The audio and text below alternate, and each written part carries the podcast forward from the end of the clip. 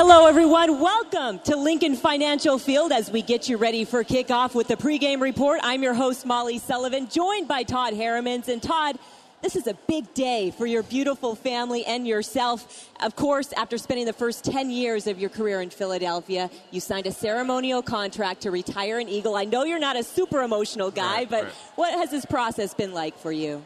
Uh, it's exciting. You know, it's uh, it's a lot of fun. First off, I'd like to thank the Eagles organization for even uh, allowing us to do this. Uh, it's just something special. You know, there's a lot more people that go into a, an NFL career than just the person playing. Um, and this is kind of a you know a feather in the cap for all of them. My parents that drove me around everywhere from you know when I was able to walk till till I left the house and went to the NFL.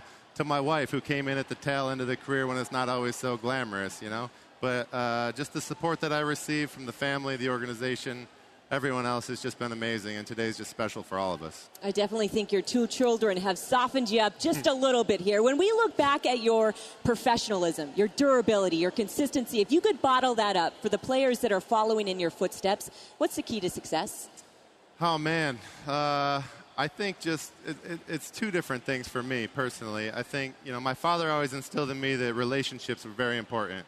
Um, that's what life is all about: making strong relationships and uh, working hard.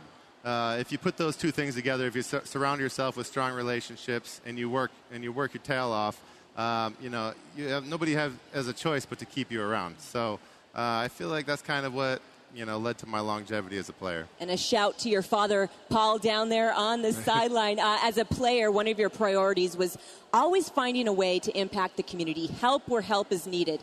So, really, you continue to do the same now as, as you're retired. Why? Well, like, you know, go back to my parents, it's just kind of how they raised me. Uh, giving back, volunteering, uh, philanthropy was always something that they made sure that we knew was very important.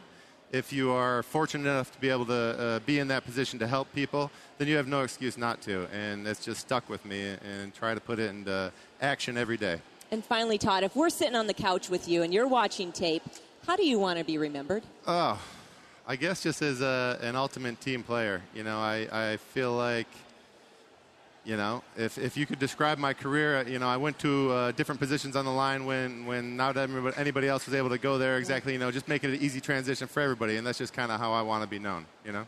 I love it. I love it. Thanks so much for joining us, Todd. Have a No great problem. day.